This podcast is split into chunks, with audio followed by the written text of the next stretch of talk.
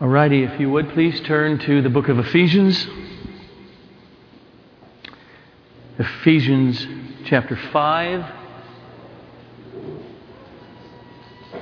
I'll be reading Ephesians chapter 5, verse 3. But sexual immorality and all impurity or covetousness must not even be named among you, as is proper among saints. Blessed and holy and good is the reading of God's holy word. Father, I pray more than anything that your presence rests strongly upon our souls this morning. That we would be touched to the depths of our hearts with your eternal glory. And so, to that end, help me. Help me unpack and speak the admonition of this text. Help us hear. Help us be moved. We would see your glory, Father, in it. I pray. Amen. There's a foundational, I want to use the word assumption, but I, gonna, I, I am, but I mean it that way because it's explicit too in the New Testament. And so there's this underlying assumption throughout the New Testament and clearly in the Apostle Paul's mind that God saves sinners supernaturally. Something happens in the soul while we're walking our lives down here that plucks us out of darkness and calls us into His marvelous light. And then He leaves us here in this present evil world. But we who have had that experience of new birth, of saving faith in Christ, we are no longer of the world. We're in it, but not of it. We are utterly foreigners or aliens in the world. And that, for instance, is why the Apostle Peter in his first epistle to, to all the churches in five huge provinces, he writes this way. That's how he begins the letter. To those who are chosen, exiles. You've been exiled from your homeland. You're not home. We're in a foreign place. And so he goes on, Peter does in chapter 2, verses 11 to 12, and he says, to all Christians. Beloved, I urge you as sojourners and exiles here in this world. I urge you as sojourners and exiles to abstain from the passions of your flesh, which wage war against your soul. Keep your conduct among unbelievers in this world honorable, so that when they speak against you as evildoers, they may say, I mean, they may see your good deeds and glorify God on the day of Jesus' second coming, hopefully. That's the assumption. And so the Apostle Paul, now in chapter 5 of Ephesians, he's writing to people who, who have come to faith in Jesus in the midst of a Greco Roman culture here in Asia Minor that was blatantly steeped in all kinds of biblically unlawful sexual activity. And this is why he says in verse 3 But sexual immorality, and all impurity, or covetousness must not even be named among you, as is proper among saints. It's 2016. 17. God bless you. We probably have a new president right now or something, too. Gosh. And it's America, which I live in and I know best. And clarity on the issue of sexual immorality is desperately needed in the quote unquote evangelical American church today. In the first century, the gospel, it just plucked people out of a culture that just was riveted with sexual sinning and, and put them into a subculture called the church, in stark contrast to what they lived and knew. Today, it's flipping around. Much of the culture is infiltrating the church rather than the other way around. I mean, just over the last number of years, here in the South Bay, I hear disturbing stories.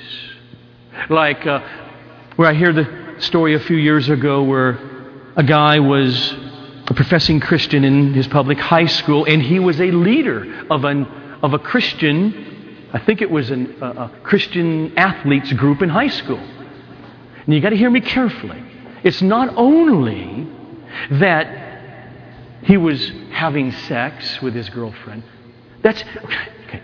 The issue was he seemed, the way I get the story, had no reservations or inhibition about letting others, another Christian even, know that. Not in a sense of help me, but just a matter of factly. And I hear stories in, in youth groups in the South Bay over the years that that's kind of many raised up. It's not just that they give in to sexual temptation, but they have no problem in the context of a youth group sharing it with other youth group members. That, that's what I'm going to continue to do. A few years back, I had a conversation with a young man in his 20s who, and it was, this is very good, wanted to open up and share that he had been constantly involved in having a sexual relationship with someone he wasn't married to. And as I listened, when he was done, I was like, okay, you, you have any questions for me? And, no, that's it. He wasn't begging me to get out of it. And so what really shocked me is that, okay, I, I, without questions, I got some things to say.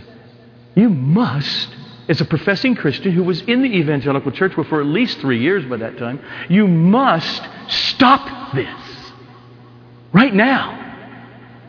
And I went to the Bible and showed him how his soul is in peril. What shocked me was that he was shocked that I, a pastor, would tell him to do that. He was stunned. And I was stunned. See, there seems to be an epidemic in many, many young people today who walk around with an assurance of their salvation in Jesus Christ, but feel that since she and I or he and I are in love, well, sexual play and petting and sexual intercourse, for us, not that big of a deal because we love each other. This is the kingdom of darkness invading the visible evangelical church. The Apostle Paul would be absolutely livid and bewildered if he just popped up into our day of the state of the church, in my opinion. And that's why he says in our text, but sexual immorality and all impurity, covetousness, must not even be named among you as proper among saints. Verse 5 For you may be sure of this, church, that everyone who is sexually immoral or impure or is covetous, that is, an idolater, has no inheritance in the kingdom of Christ and God. Those of us who are older, we, we have seen a massive change in the sexual revolution that has happened over the last six decades. Uh, and it does more and more make me now, as a guy in his 50s, think about my own kids and anybody under the age of 25, maybe even the age of 30, the, the world that's so different that they're being raised up in than I was. Dr. Al Mohler, the president of Southern Baptist Theological Seminary in Louisville, he, he addresses this radical sea change in his book, which is titled, We Cannot Be Silent. And the subtitle of the book, I just hear it. Here's the subtitle Speaking Truth to a Culture Redefining Sex, Marriage, and the very meaning of right and wrong. In the book, Mohler writes, what we are now experiencing is not the logical outworking of Christian influence on the teaching of human sexuality. But what we are experiencing is the repudiation of Christian teaching on human sexuality. And I think Mohler nails it when he goes on to say the sexual revolution was so utterly successful that most Americans living today don't recognize that it happened. And that's why this morning I'm just going to focus on verse 3. Now, the whole section, is, as you would continue to read down, the whole section is about the difference between the light and the darkness, between believers and unbelievers, between those who have been born again and have thus come into the light and those who remain in spiritual darkness. If you just jump down for a moment in this section, look at verses 11 and 12. Paul will come to this saying, we've got to get this. Take no part in the unfruitful works of darkness, but instead expose them. For it is shameful even to speak of the things that they do in secret. He's referring to sex.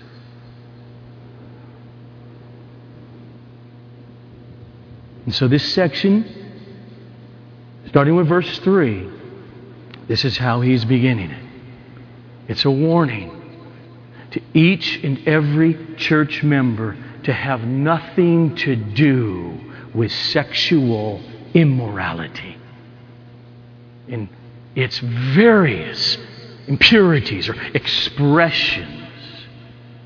Meaning, sexual relations with other persons outside of the covenant of marriage between a male and a female, a man and a woman. The first word he uses here that's translated sexual immorality is the word porneia. In other words, what does he mean? He means participating in sexual relations with other persons that God forbids. Okay, got to hear? That's why it's immoral. If there is no God, there is no immorality in any avenue of life, much less the sexual one.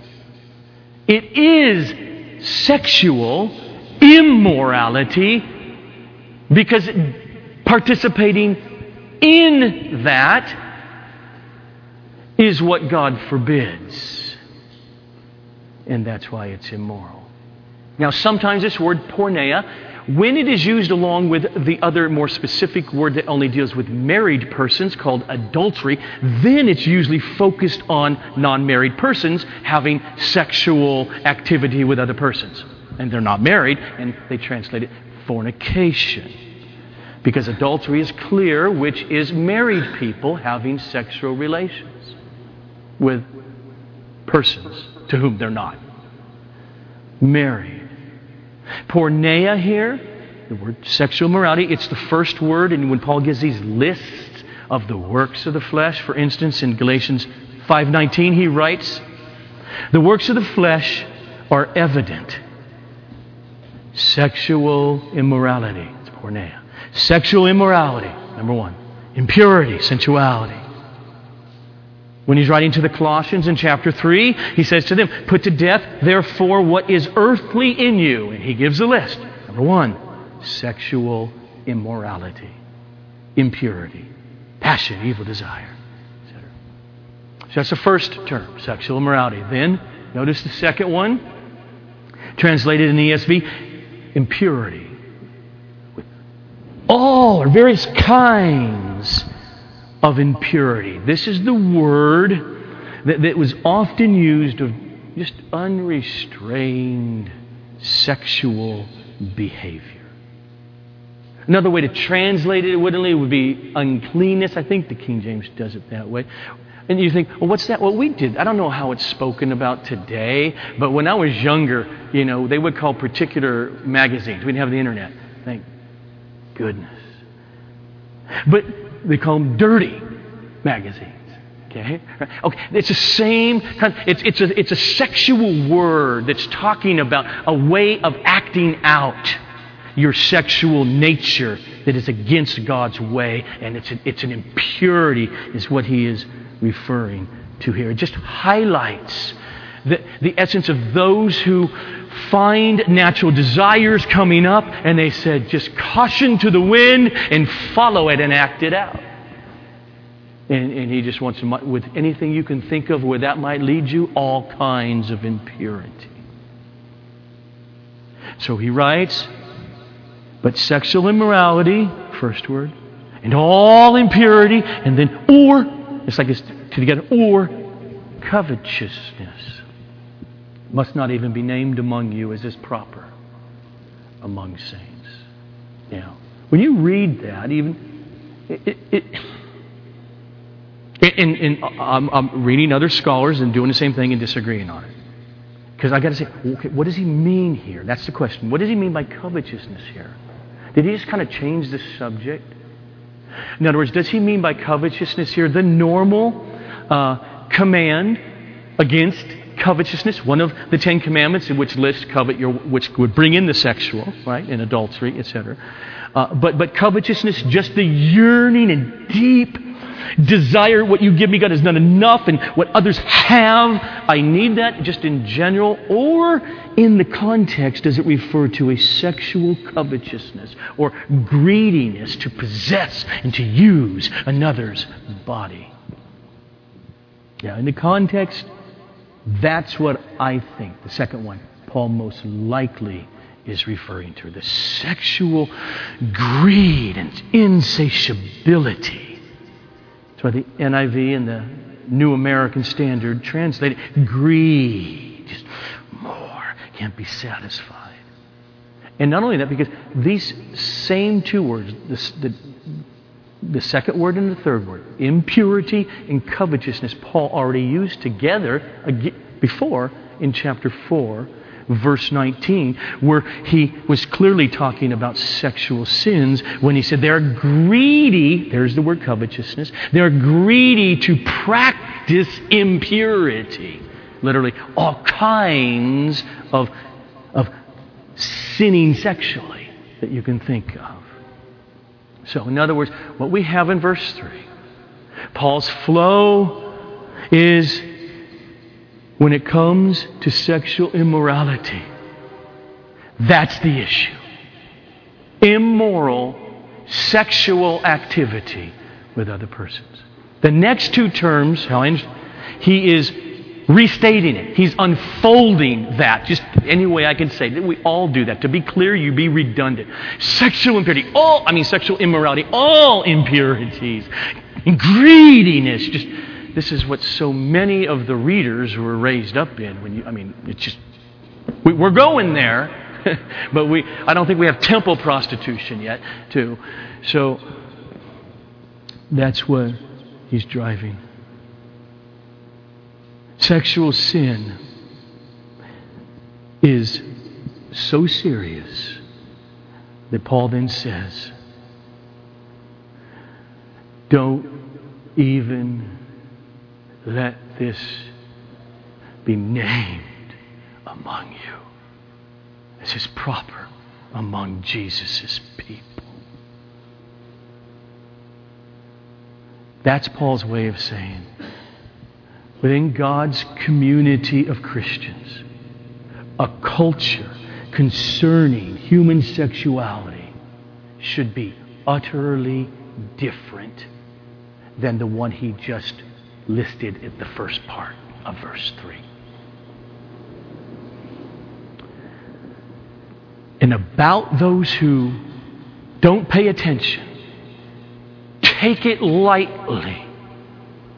I love Jesus, but not that part. Paul says concerning sexual immorality and all purity or covetousness, just look down it again, start with verse 5. This is what he says about that. For you may be sure of this, that everyone who is sexually immoral or impure, it's just a play on all three of these words that he uses. Now, now he just says, You're the person, that's, your, that's how you're living your life. Impure or who is covetous, that is, they are just saying, By God, I will be my own God and worship my desires and act them out. Who is covetous, that is an idolater, that person has no inheritance in the kingdom of Christ and of God. And he's not done yet. And I just want to say to, to young people today, high schools and college campuses, and sadly more and more from churches, or just the culture of it, or the fear of even speaking about it, Paul says to you, as he said to them back then, let no one deceive you. Don't listen to their words. Don't listen to their theology. Don't let anyone deceive you with empty words because it is because of these things sexual immorality in its various forms. It's because of that that the wrath of God comes upon the sons of disobedience. And there's our text. Now, You've got to ask yourself the question Is God just a killjoy? Are the prohibitions against unmarried sex just because God finds joy in you not finding happiness or thrills in the activity of sex with persons to whom you're not married? The answer he's not a killjoy. And that's why we got a good 25 minutes to go. Because it's not enough. And I'm going to tell you, this is one of the biggest problems in American evangelical youth and what they teach, excuse me, what they do not teach them. That is the gospel. That is the glory of God. That is why they're made or created and why they exist. That is, why does human sexuality exist? They don't know. All they know is, I guess I'm not supposed to do that. I'm raised in a Christian family. Until they come into puberty and start to challenge and listen to the world and strange voices that Paul says don't listen to. The reason for the prohibition against acting out your natural Okay? There's no guilt in being a sexual being as a pubescent and post. Well, you don't get post. Okay? There is no sin that's normal. Sin is taking it and expressing that in the relation sexually with another person or persons. And God's prohibition against it is not because He wants to ruin a good time. It is because God is glorious. And because the gospel of God's glory is the centerpiece of the universe. And that's why sexual sin is so horrific. What? That's where I'm, that's where I'm going. So, why is it then that sexual immorality is such a huge issue at the heart of biblical Christianity and the Christian life? I mean, how is that? I love my boyfriend. I love my girlfriend. How is that connected to God's glory? So let's go to the Bible. Pray that we can see the connection between God's glory and our human sexuality, and thus immoral sexual activity.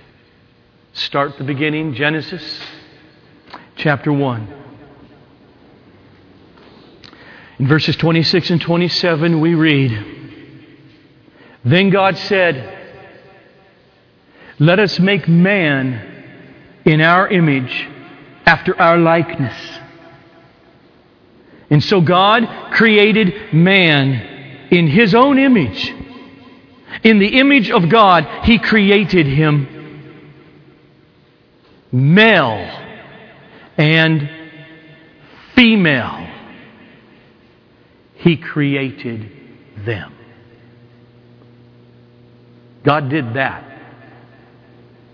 And the more the core of Judeo Christian morality and ethics is being attacked in the culture, you see it, right? We're in a nutty age. You, you, you, have people that hate Christianity, and a large segment of our culture even wanting to enact in law. When you're born, what we used to know for thousands of years, you ask, is it a male or a female? Not anymore, because science doesn't matter to them. What matters to them is how a person feels. Truth is gone, and it's a direct attack on the God of the Bible. He created sex. I mean that in two ways. He created one humanity consisting of a distinction between half of them here and half of them here. He created two sexes, male and female. And not only that, he created sex. He created the ability, the desire, and the capability to have sexual relations between a man and a woman. And then, stay there, in verse 28, he goes on and he says this And God blessed them. And God said to them, and this is before sin, before the fall, Be fruitful and multiply and fill the earth. In other words, God tells them, Go ahead and have sexual relations often. Do it. Create babies. That's God's command. But He's not done. Then God goes on from creating humanity that way. You're either a male or you are a female human. And then He reveals why. Oh, those are big questions, aren't they? Purpose. Why? And in what context this sexual play intimacy is to be experienced and enjoyed. Chapter 2, Genesis. Start with verse 22. And the rib that the Lord God had taken from the man, he made into a woman and brought her to the man. Then the man said, This at last is bone of my bones and flesh of my flesh.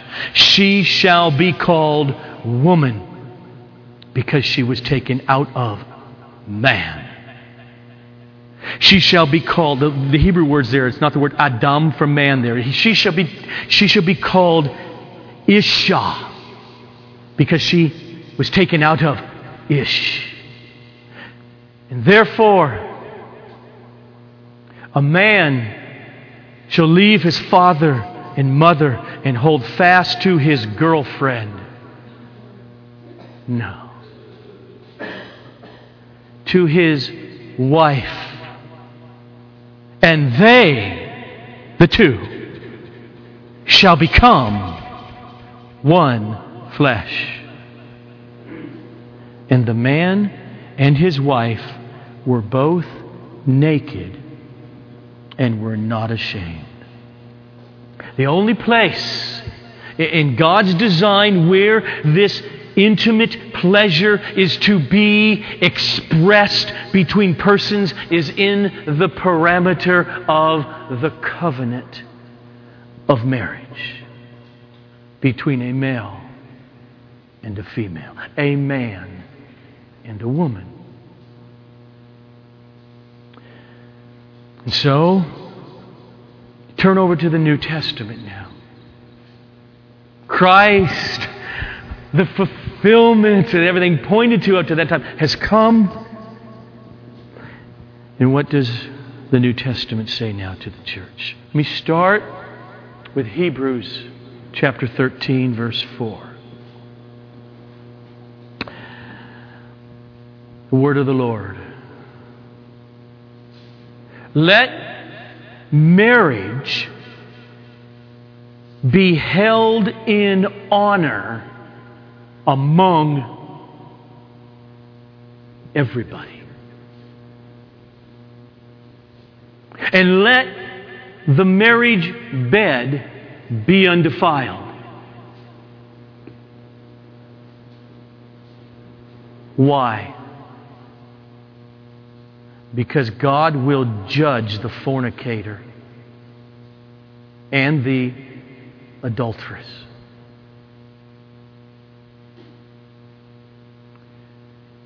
Marriage bed, it's a euphemism for the sexual relationship between the husband and the wife. He says, hold marriage and sex in marriage in honor. Not just you married people. Uh uh-uh. uh Among all of you. Because you single people, God will judge you. If you dishonor marriage and sex in marriage, This is why you, you need to hold it. Honor means hold it as valuable. Hold it as a jewel, as precious in your singleness, in your, in your being married, in widowhood. Honor marriage means you married people. You divorced people. You widowed people. You single people. You teenage people. You same sex attracted people. Honor marriage and marital sex. Because God will judge the sexually immoral and those married persons who commit adultery. And so I think to be more fully committed then, to get this, to say, yes! It's not merely a denial, but the positive is I want to see the glory of God in it. So that I can honor what is marriage? What is human sex? It is to understand the purpose for why God created the universe. That's the key.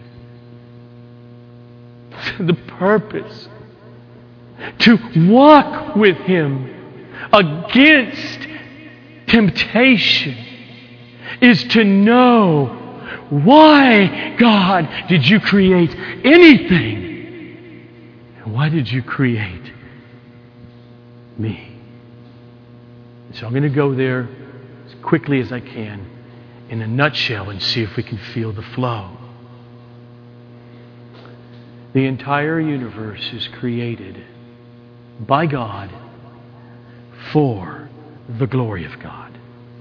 Meaning, the eternal one without beginning, who has existence and being in his very self, who always was, brought into being all that was not him and thus is derivative and utterly dependent upon Him. And He did it not willy nilly, not just because He got bored one day. He did it for a purpose, a goal, that His creation would reflect back to Him His eternal glory. And thus He creates, as the pinnacle of that creation, humanity made in His image in order that the human being, and thus from Him, human beings, would radiate, would reflect His glory. And as we saw already in Genesis 2, he says, okay, the way I want my glory reflected is not good that man just be alone. That is, the male. And so he fashioned for him out of the man the female, made him a woman.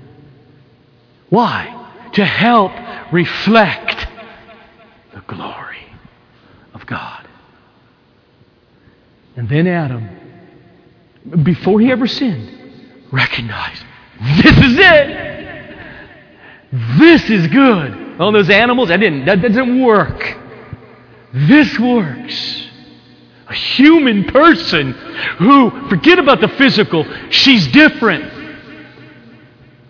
She's a woman. She's feminine. I'm masculine. Right there in verse 24, chapter 2, Genesis. Therefore, a man shall leave his father and his mother and hold on to his wife and they shall become one flesh. And it's amazing that that one flesh relationship is not just physical, it's soulish. She's not a male, she's a female. And that's different than the male. Equal different. And vice versa. She's feminine.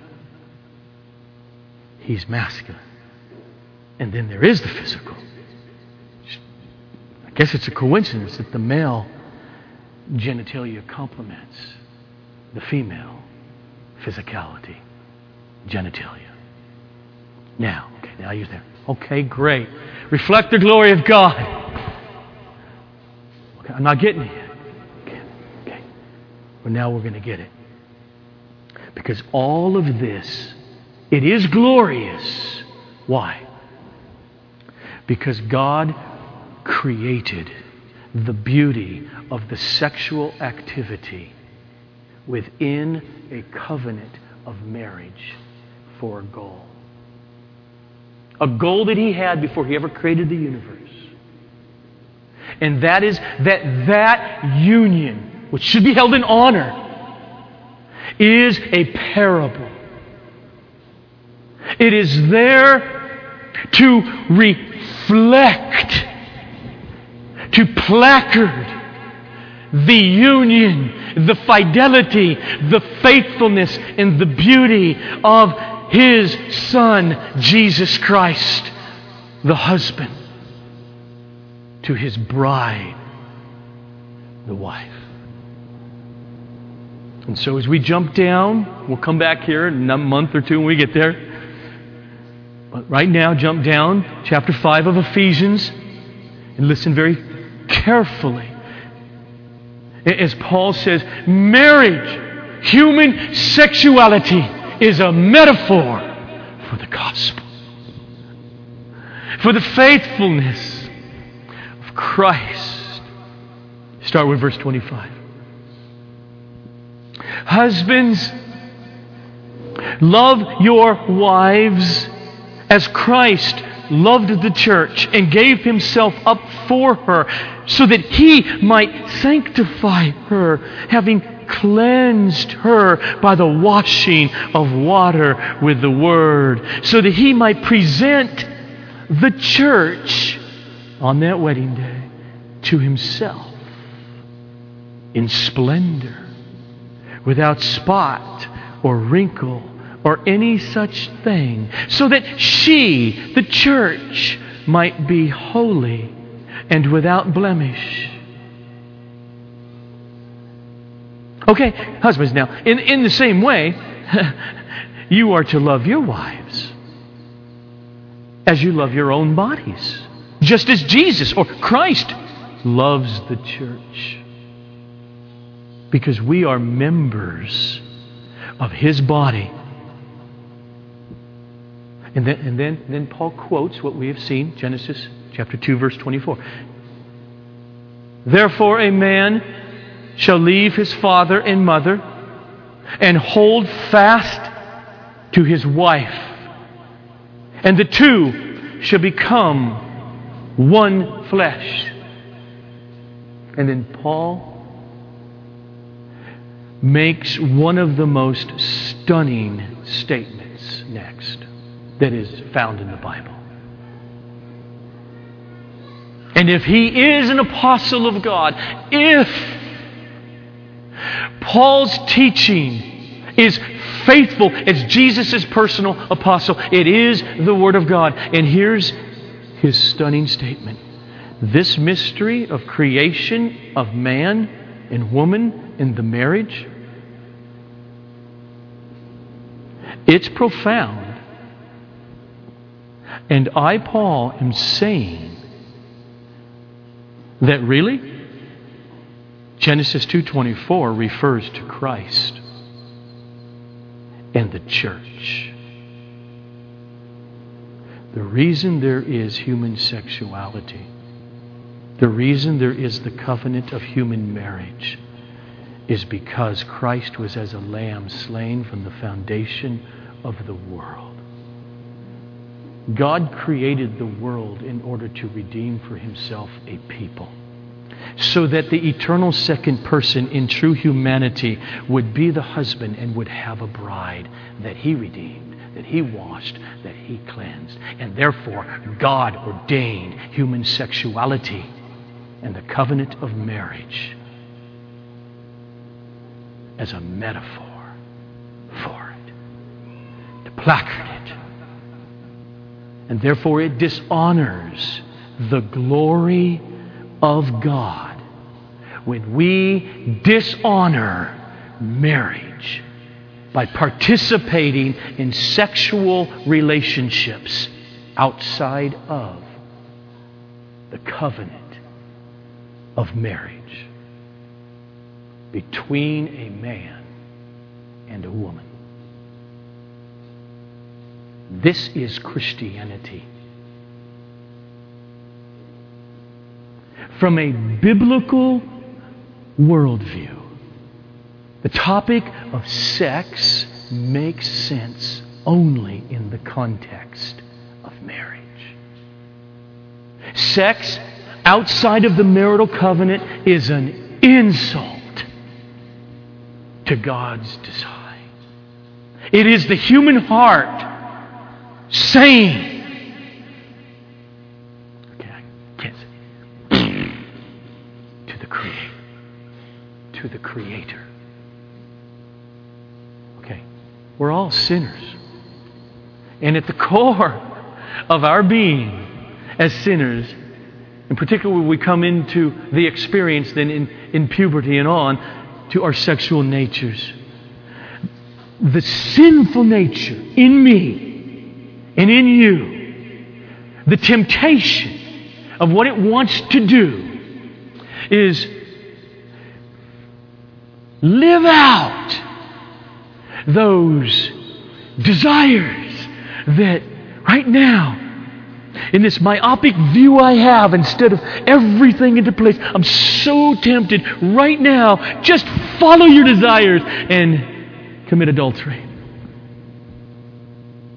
commit fornication, commit a homosexual act. That's the essence of our sinful nature. It demands, if it feels good, do it. And Satan is a master screenwriter and director. He's an angel of light. He knows how to make those things that spit into the face of the Lord Jesus Christ to look good. So much so that many church people will watch the screenplay acted out with beautiful direction and fall into so romantic that she, that wife, fell in love with that guy, or vice versa at the office. We live in a dangerous world. Because as we saw Peter say, our own sinful nature is at war with our soul. You see, marriage, that's the grid. Okay, what other words can I use? That's the foundation. I don't know, but that's what sex is meant for. So that's the grid in which we are to understand what we are to do or not to do with our natural and twisted sexual natures. And because marriage is the grid, that is why sexual sins are so inherently sinful and serious. For married people, Adultery is sinful precisely because it robs God of His glory by our saying to Him, You're a no nothing. And your glory, which you think is above how I'll act out sexually outside of my marriage, I don't take you seriously. Whether the person consciously is doing that or not, Judgment Day will reveal it. See, marriage is intended to be a display of the fidelity, that means the faithfulness of the husband, Christ. That's what it points to. And therefore, adultery says, Jesus, I want to put on a play for the world. Jesus is not faithful. That's what adultery proclaims. And that's why the New Testament presents Christ in the church as the groom and the bride. Adultery is so abhorrent because it tells a lie about who God is and about who the Savior is. And it will not be overlooked. For those who aren't married, premarital sex, sex outside of marriage, for, for those who are single, it is sin precisely because it's God's creatures demanding to participate in a part of what marriage represents without the solemn covenant that represents Christ's commitment to the church.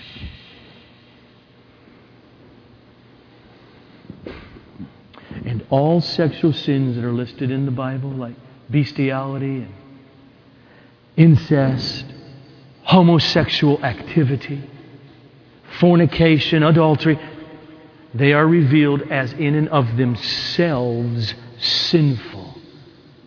Because each of them is a desire for something less than God's completion of that act in the covenant of marriage.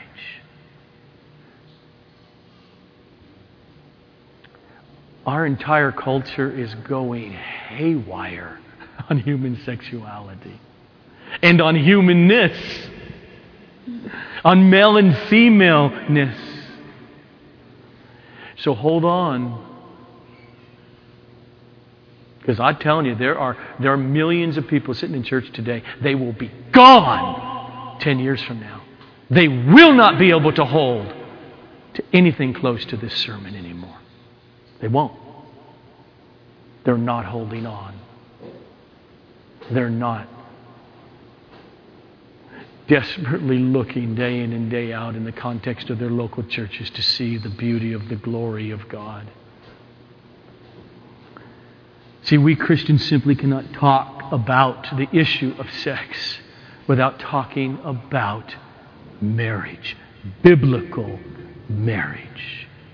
We are united in Christ if you're a Christian by a covenant. Oh, it's a covenant shed in His blood. That's what Jesus brings to the altar for His bride, His blood. And so, in talking about the issue of sex, you have to be talking about Jesus and the church to get it. You have to be talking about male and female, about sexual intimacy and faithfulness or fidelity in the marriage, and the reality that God has set out an order for His glory. Because the Bible clearly puts marriage as a centerpiece of human existence on purpose as a pointer to Christ and his bride, the church. See, this is why I prayed this morning that we would feel it. Because if God is gracious to you right now and you feel it, this is why Paul writes now in Ephesians 5 5 to 6. For you may be sure of this, you professing church members, that everyone who is living in sexual immorality or impurity covetousness, more and more and more sexual activity, that person's an idolater. he or she does not have an inheritance in the kingdom of Christ and God. Let no one deceive you with empty words, for because of these things, that's why the wrath of God comes upon the sons of disobedience because of marriage, because of Christ in the church. I turn to one more text 1 Corinthians 6. So Paul writes to the Corinthian church Oh, Corinthian Christian, do you not know that the unrighteous will not inherit the kingdom of God? Do not be deceived. Neither the sexually immoral, that's the same word, por, por, porne, okay, here it's pornoi.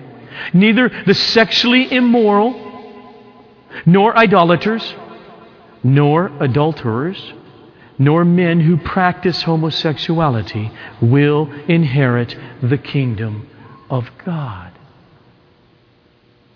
All right.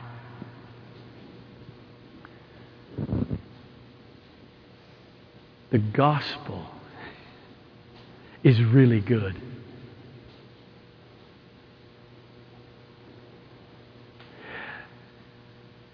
Look at the very next thing Paul says. Verse 11. After he just mentioned the sexually immoral, adulterers, homosexual practice, and such were some of you. Hear the gospel of the husband. As Paul would says, he washes with the word, he cleanses the bride. Such were some of you. But you were washed. You were sanctified. You were justified in the name of the Lord Jesus Christ and by the Spirit of our God.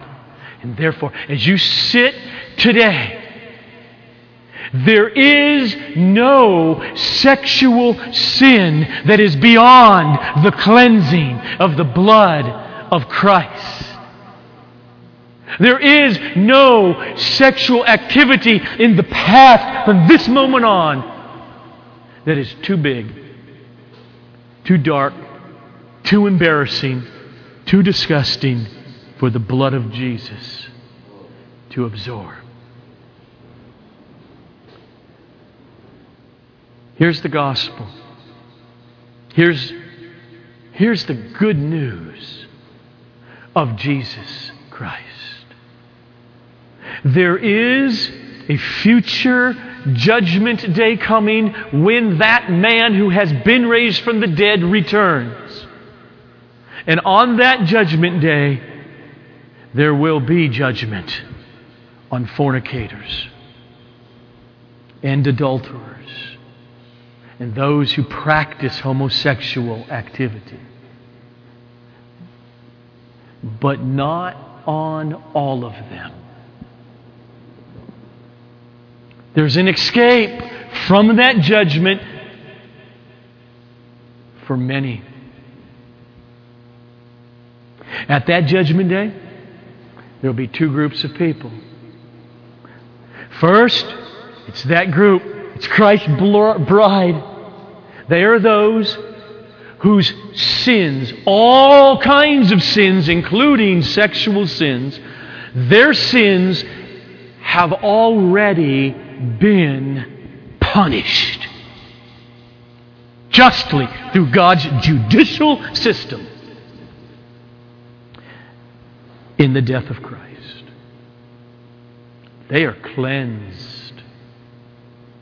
The other group their sins will be the evidence of their deserved condemnation at judgment.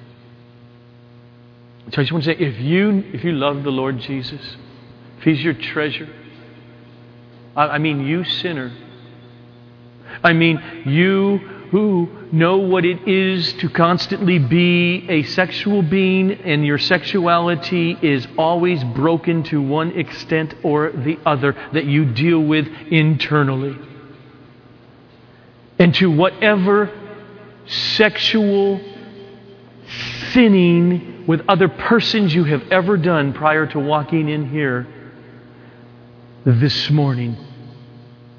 If Jesus is your Savior, then the miracle of faith has united you to Jesus, and you are to, you are to live in these words. You were washed. You were set apart, sanctified. You were justified.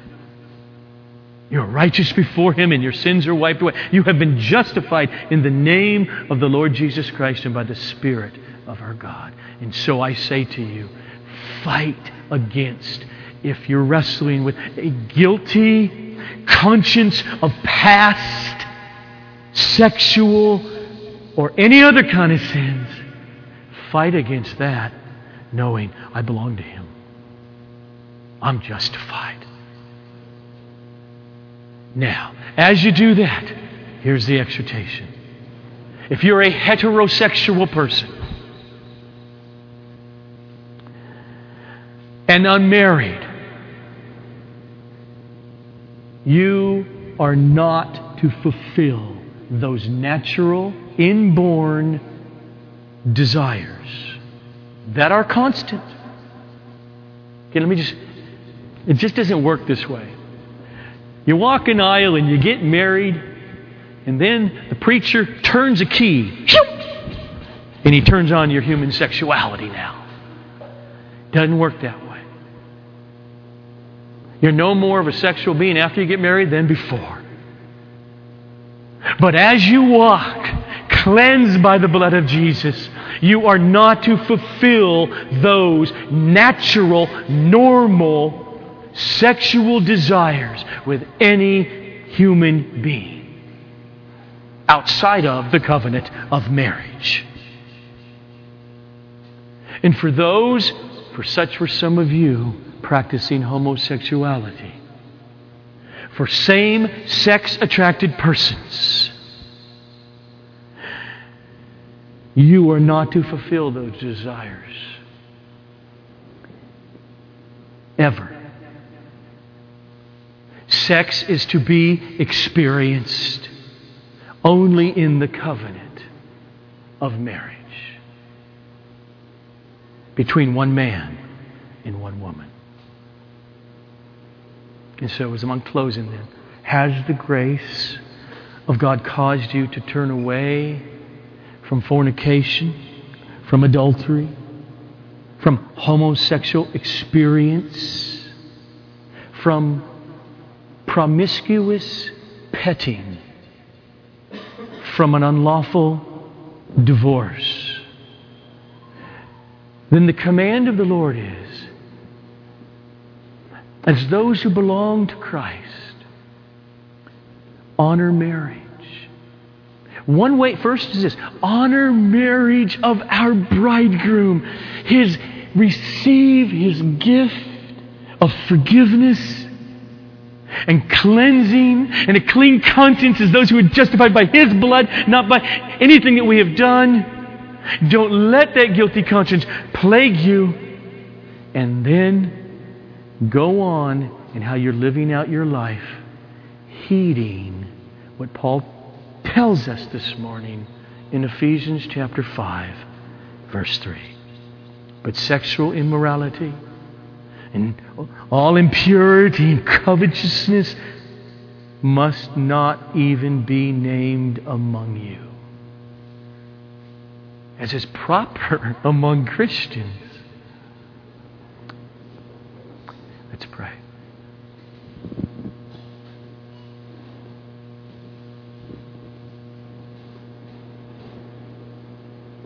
Oh, Father, you are good. We are in desperate need, young, middle aged, older, to constantly see your glory. To have you constantly shine the light of your glory upon the Word of God in our hearts. Oh, that we would be lights in a dark world, that we would be manifest to those out there, that we see something. And thus, through our walk, others, as Peter says, may glorify Him on the day because they will have come to faith through word and life, through action and gospel. Make us those people to the glory of your holy name and to the sanctity of marriage and to the placarding of the beauty of what it is to be a part of the bride of Christ.